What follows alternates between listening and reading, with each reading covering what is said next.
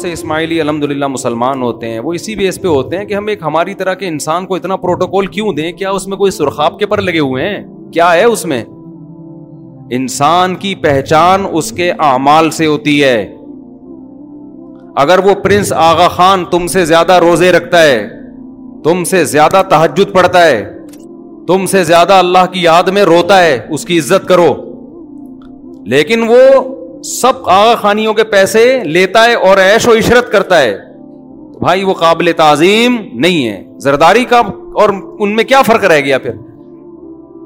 زرداری پہ میں الزام نہیں لگا رہا، ہو سکتا ہے وہ ایش نہ کرتے ہوں۔ ایش سے میری مراد یہ کہ وہی جو پیسے ویسے جن کی گاڑیاں واڑیاں کوئی غلط مطلب میں نہ لے کے جائیں۔ تو گاڑیاں اور جو بھی سیاست سیاست دان ہمارے کرتے ہیں، لوگ نا غلط اس پہ لے جاتے ہیں کلپ بنا کے۔ تو انسان کی پہچان کس سے ہے؟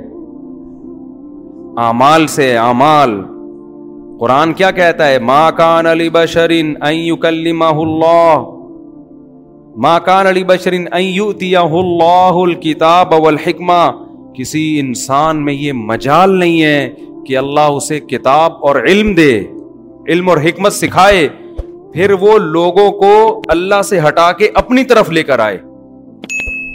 ثم یقول للناس، پھر وہ پبلک کو یہ کہے، کونو عباد علی میرے غلام بن جاؤ. نہ نہ اللہ کہتے ہیں، جس کو اللہ علم اور حکمت دیتا ہے، وہ لوگوں کو اپنی ذات کے گرد اکٹھا نہیں کرتا۔ ولیکن، بلکہ وہ کیا کہے گا؟ کونو عباد وہ کیا کہے گا کہ اللہ کے غلام بن جاؤ۔ ماں کان علی بشرین اللہ الکتاب والحکمہ ثم يقول للناس كونوا عباد لي من دون الله ولكن كونوا ربانيين۔ وہ کہے گا، رب والے بن جاؤ۔ آغا خانیوں میں کیا ہوتا ہے؟ خدا کے غلام بنتے ہیں یا اپنے پرنس کے غلام بنتے ہیں؟ تو پرنس کے غلام بن رہے ہیں۔ وہ جو بول دے، مان لیتے ہیں۔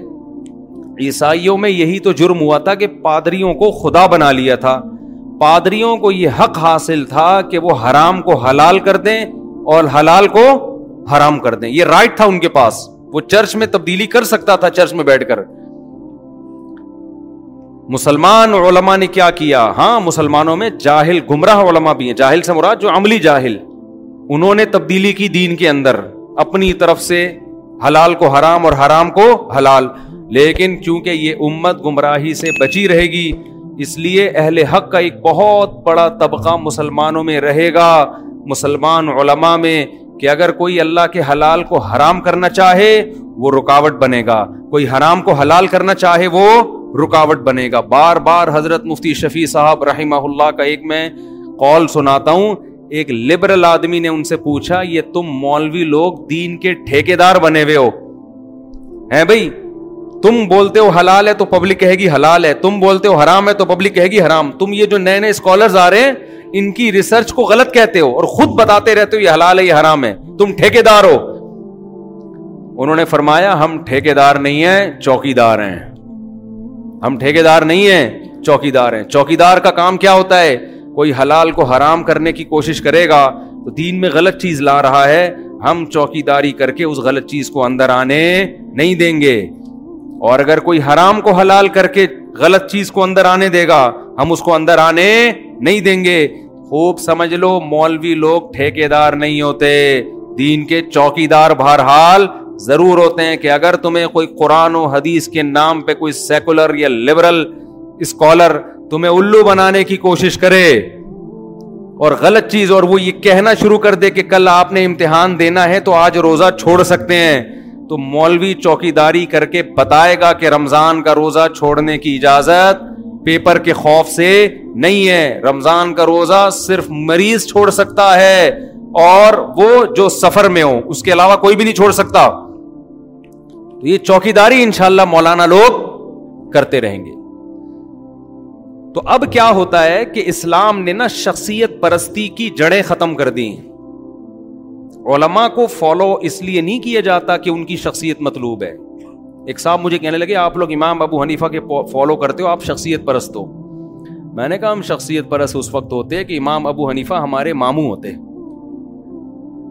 سمجھ رہے ہو نا؟ یہ ہمارے چاچو ہوتے تو آپ مجھے تانا دیتے کہ اپنے باپ دادا کو، اپنے چاچے مامے کو فالو کر رہے ہیں۔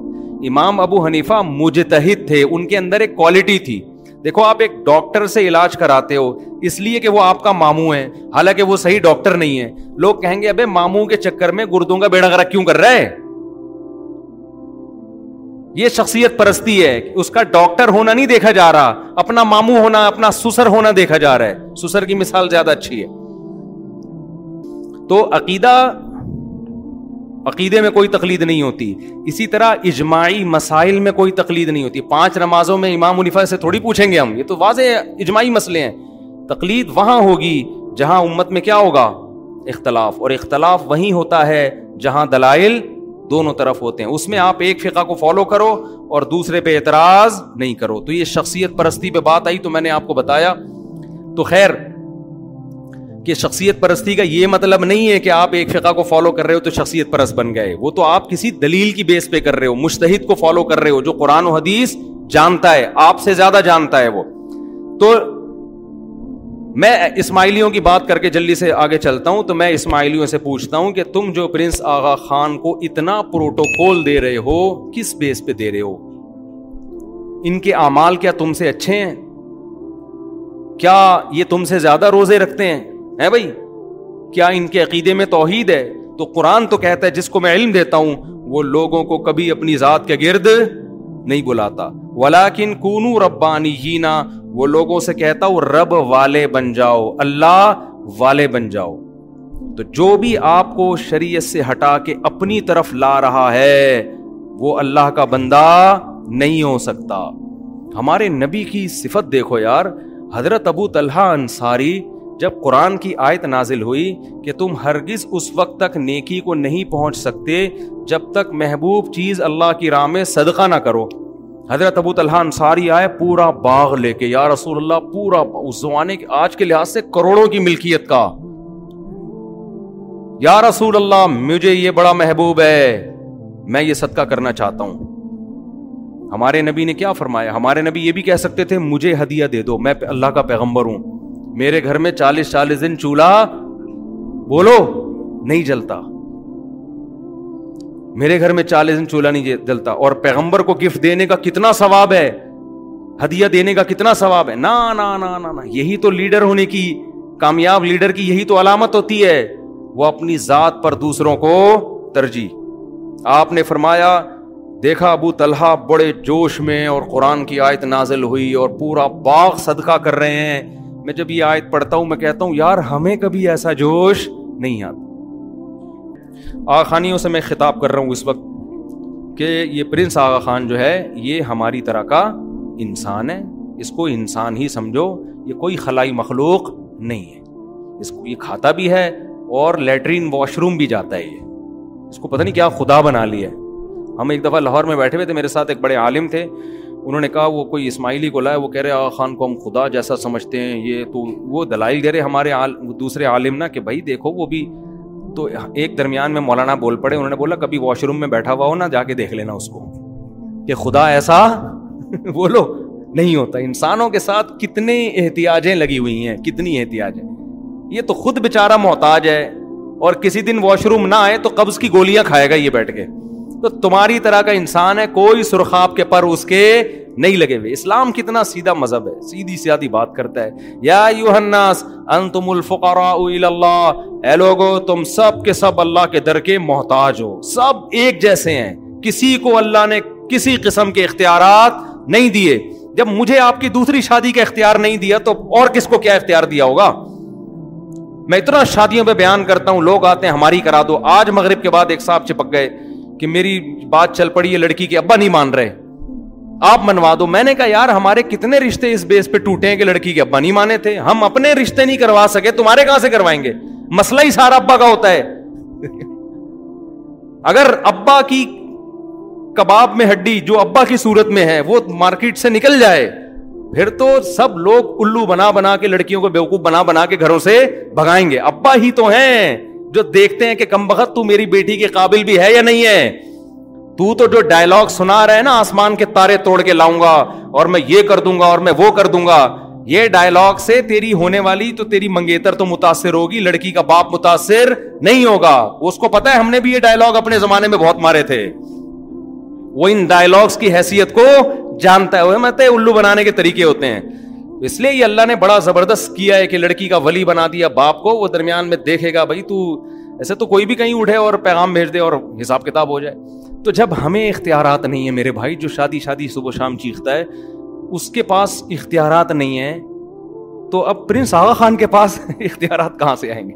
تو اس لیے آغا خانیوں سے میں گزارش کرتا ہوں ریکویسٹ کرتا ہوں ایکسکیوز می ٹھیک ہے نا کہ یہ تمہاری طرح کا انسان ہے اس کو انسان ہی سمجھو ہو سکتا ہے تم اس سے اچھے ہو تم زیادہ صدقے کر دیتے ہو تم زیادہ روزے رکھ لیتے ہو تم زیادہ نمازیں پڑھ دیتے ہو اس کو خدا مت بناؤ اس کی تصویریں اپنی دکانوں میں مت لگاؤ انسان ہے اس سے اچھے تمہارے ابا ہیں جن کے تم پر احسانات ہیں ان کی تصویر نہیں لگا رہے، اس کی لگا رہے ہو۔ ہم تو کہتے ہیں، خیر، تصویر لگانا ابا کی بھی حرام ہے اما کی بھی اور کسی کسی کی بھی۔ لیکن لگانی ہی ہے نا، گناہ کرنا ہی ہے۔